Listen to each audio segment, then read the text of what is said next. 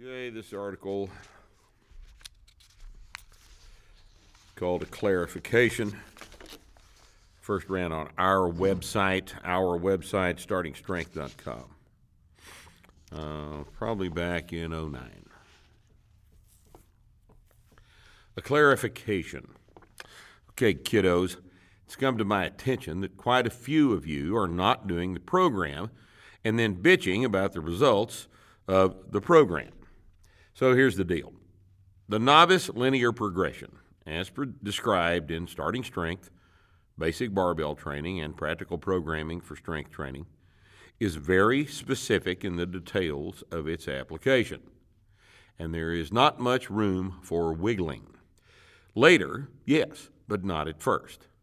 In addition, the diet that must be followed is one that best facilitates the program and this will be different for everybody depending on age, body composition, program adherence, and genetic potential.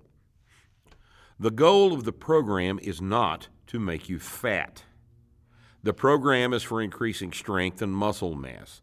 The idea is that you must gain some body fat in the process if your body fat is low, and that you should lose some body fat if it is high. We don't want you to be fat, but by the same token, I don't care about seeing your abs. If you want to see your abs, that's fine. Worry about it later. What I want you to do is get big by getting stronger. To do this, it may be necessary for your body fat percentage to go up a little in the process.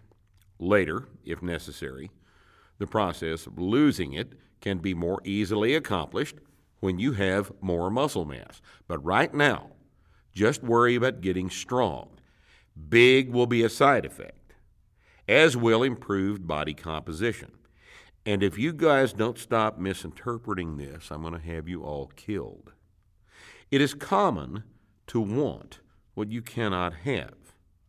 But it must be kept in mind that the phenomenon of cause and effect cannot be argued with or circumvented by your wishes and desires. Everyone that has been a kid or has raised them is familiar with the phenomenon of the growth spurt, which happens naturally during all stages of normal development. Growth occurs sporadically as we develop and mature. It is not smooth over the course of the whole infant, child, adolescent, teenage continuum. But within the growth spurt itself, there occurs a period of smooth linear increase. We are creating an artificial growth spurt with our training. And if the stress is sufficient and the diet is adequate to facilitate recovery, amazing process, progress rather can occur. This is why proximity in age to the normal growth window makes for a more efficient response to this stimulus. The processes by which it is accomplished are still functioning, and the system is not yet cemented in its final form. The older trainee, the older the trainee, the further the remove from the capacity to generate the growth spurt, right? But the stimulus response relationship is axiomatic. You get out of it what you put into it, within the context of your ability to respond. You maximize this ability by training, eating, and resting the best way possible. But if you misinterpret the program, things will not be optimum. For example, here are some typical scenarios that we hear all the time. I want to get big and strong. I'm currently 22 years old, 5'9, and around 150 pounds, 12% body fat. I've been doing starting strength for three months now, and my weight has come up eight pounds since I started. My squat is now stuck at 135 for five, and I'm thinking that I need to move to the Texas method to get unstuck. Any advice you could give me, I'd appreciate, right? Or this Hello, coach. I am 25 years old, 6'1, and I weigh 235. I think I'm a little too fat, but I've been doing your program anyway since you said it can work for anybody to fix their body composition. I started off squatting at 155 for five, and I'm up to 185 after three months. And I have haven't seen a lot of fat loss, even though I really don't eat that much. Do I need to do the zone diet? if you do the program as written, and you are a novice male between the ages of 18 and 35, the first five or six squat workouts will see the work sets going up 10 pounds every workout. If your first day is 135 for three sets of five, then 185 for three sets of five will be the sixth workout. We'll use the squat as our example exercise for this program, and if you've read the books, you know that the other movements go up at different rates, but that the squat is a good proxy for general progress on this program. I have yet to see someone in that demographic, 18 to 35, who is eating and resting correctly, that is not able to do this. 10 pounds a workout. Eating correctly may mean 6,000 calories a day with a gallon of milk, or it may mean 3,500 calories a day on a paleo type, lower carb, no dairy diet, depending on your initial body composition.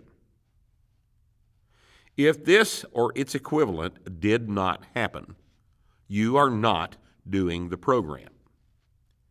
During this period of time, it is common to gain 5 to 10 pounds of body weight if you are underweight, or to stay about the same if you are in need of body fat loss. In this demographic, you're too fat if you're over 20%, 20% body fat, and underweight if you're less than 10%. A body fat under 10% is not the level a performance athlete carries and growing a significant amount of muscle mass will entail an increase in body fat level. So, this number, since we need to choose one for you, serves well as the bottom line. A body fat level over about 20% means that you're headed in the direction of carrying around more than is required for an anabolic environment and more than is efficient for moving either the bar or an opponent. But really, you already know where you are when you start. Guys who feel the need to start training always know why they did it. I know it's hazardous to assign underweight, overweight designation on the basis of body fat, but it usually works pretty well. And in the absence of height, weight, body fat tables that take all three variables into account, it's about the best we can do. I also know that most of you guys are reading this and listening to this are and are really and truly bodybuilders in your little brains, in love with your visible abs, and you will not appreciate the advice that I've given you to increase your body fat if you're below 10%. The fact is that about 10% or lower for most people is too low to sustain a metabolic environment for a novice necessary to gain muscle mass. And 10% body fat if you do not have genetically low body fat already, and you guys know who you are, is not healthy. The conditions that are required to produce and maintain it are not compatible with high strength and power performance levels, and those levels are necessary to get big and strong, or rather, strong and thus big. This probably means you. Make up your mind that, at least for the first year or two, you're not going to worry about body fat levels if you're already lean, because lean is easier to get than strong. This current emphasis on lean at the expense of all other things by most of you guys is the direct result of Joe Weider having done his job very well. Pictures of big bodybuilders at 4% body fat in contest shape, big guys, 4% have been viewed by you so many times and in the magazines at the checkout counter that you think it's normal, desirable, and possible for you. You forget that there are drugs involved, along with enough other odd dietary behavior uh, that Mr. Weider should have been flogged for forgetting to mention that part. I may be trying to piss up a rope here, but you guys have to get realistic about these things and quit letting the physique magazine and supplement industry make you stupid. On the other hand, if you're a little fluffy around the belly, you have obviously already created the conditions necessary for growth. You'll start out stronger than the skinny guy, and strength gains will have the potential to come easier for you if you eat correctly because your body hasn't got the problems with growing that skinny guys do. You still eat a lot, but you don't drink the milk and you cut your carb intake if you don't see body fat levels drop during the first couple of weeks. So, if your squat didn't go up 40 to 50 pounds between the first and the sixth workout, you're either not in that demographic or you're not doing the program. The demographic being the 18 to 35. If you're one of these guys who thinks you gained a lot of strength because your squat went up 30 pounds in three months, you're not doing the program. If you think the program is hard because your body weight at 5'8 went from 148 down to 146 and you got stuck on the third workout having gone up 15 pounds, you're not doing the program. If you're a fat guy that has decided to go on the Atkins diet at the same time you started the novice progression and are continually sore and are stuck at 30 pounds of squat increase, you are not doing the program. After the first couple of weeks, the increase at 10 pounds per workout becomes unsustainable, and five pound jumps become the rule. This provides for a long, steady, linear increase in strength that has the potential to go on for months. It translates to a 15 pounds a week increase in squat strength. Half as fast as the first two weeks, but still very significant at about 60 pounds a month. This adds up to a 225 to 245 pound three sets of five squat workout after six to seven weeks in training for our novice male, if he has been eating correctly. And eating correctly is part of the program. If he started the program at a body weight of 165, he should probably weigh 185 by then, more if he's taller. If you're squatting 30 pounds more than you started at six weeks into the program, you're not doing the program. If you started at 5'9 and 155 and six weeks later you weigh 160, you're not doing the program. If you started at 5'9 and 235 and six weeks later you're only squatting 50 pounds more than you started with at a body weight of 235, you're not doing the program. Realistically, gains on the squat will slow after this to an average of about 10 pounds per week due to the fact that most people will get sick occasionally, miss a workout or two because of school, work, family, etc., or get a minor injury that will need to be dealt with. Ideally, this does not necessarily occur, but you'll find that in most cases, the extremely rapid growth in strength and size experienced during the first six to eight weeks is not sustained. But the program does not change because five pound jumps are theoretically possible for this entire novice period. The bumps are dealt with on a case by case basis, and the diet is held constant as long as things are improving predictably. This will therefore usually mean that by 10 to 12 weeks, another 40 pounds has been added to the squat, resulting in about a 265 to 285 for five for three sets for our generalized guy squat. During this period, your body weight should be continuing to increase if you're the skinny guy, or your body fat should be continuing to moderate if you were the fat guy. Skinny guys by now have added perhaps 40 pounds of body weight. And fat guys might have started to actually gain body weight as well, depending on how fat they were when they started. So, if you're three months into the program and your squat has gone up 50 pounds, you're not doing the program. If you're three months into the program at 10% body fat and you have only gained six pounds, you're not doing the program. If you're three months into the program at 30% body fat, your waistline has not gone down four inches and your squat is not up 175 pounds, then you're not doing the program either.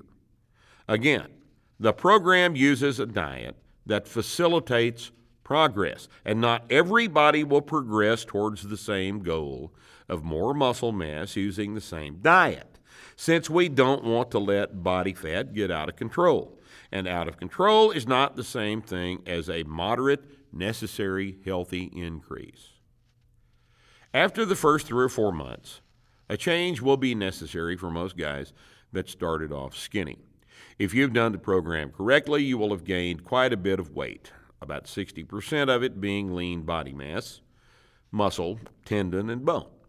This means that your body fat may also have gone from 10% to, say, 18, 19%. And this is fine. It was necessary to produce the lean body mass increase.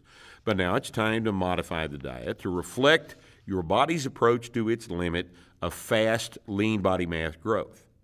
It obviously can't go on forever, but it must occur at first to get our goal accomplished. So now we need to drop the milk down to half a gallon a day for a while, and then perhaps less than that. At the same time, daily calorie intake should drop to about 4,000 a day, accomplished by cleaning up the carb intake and focusing on dietary quality instead of quantity, like you needed to do at first.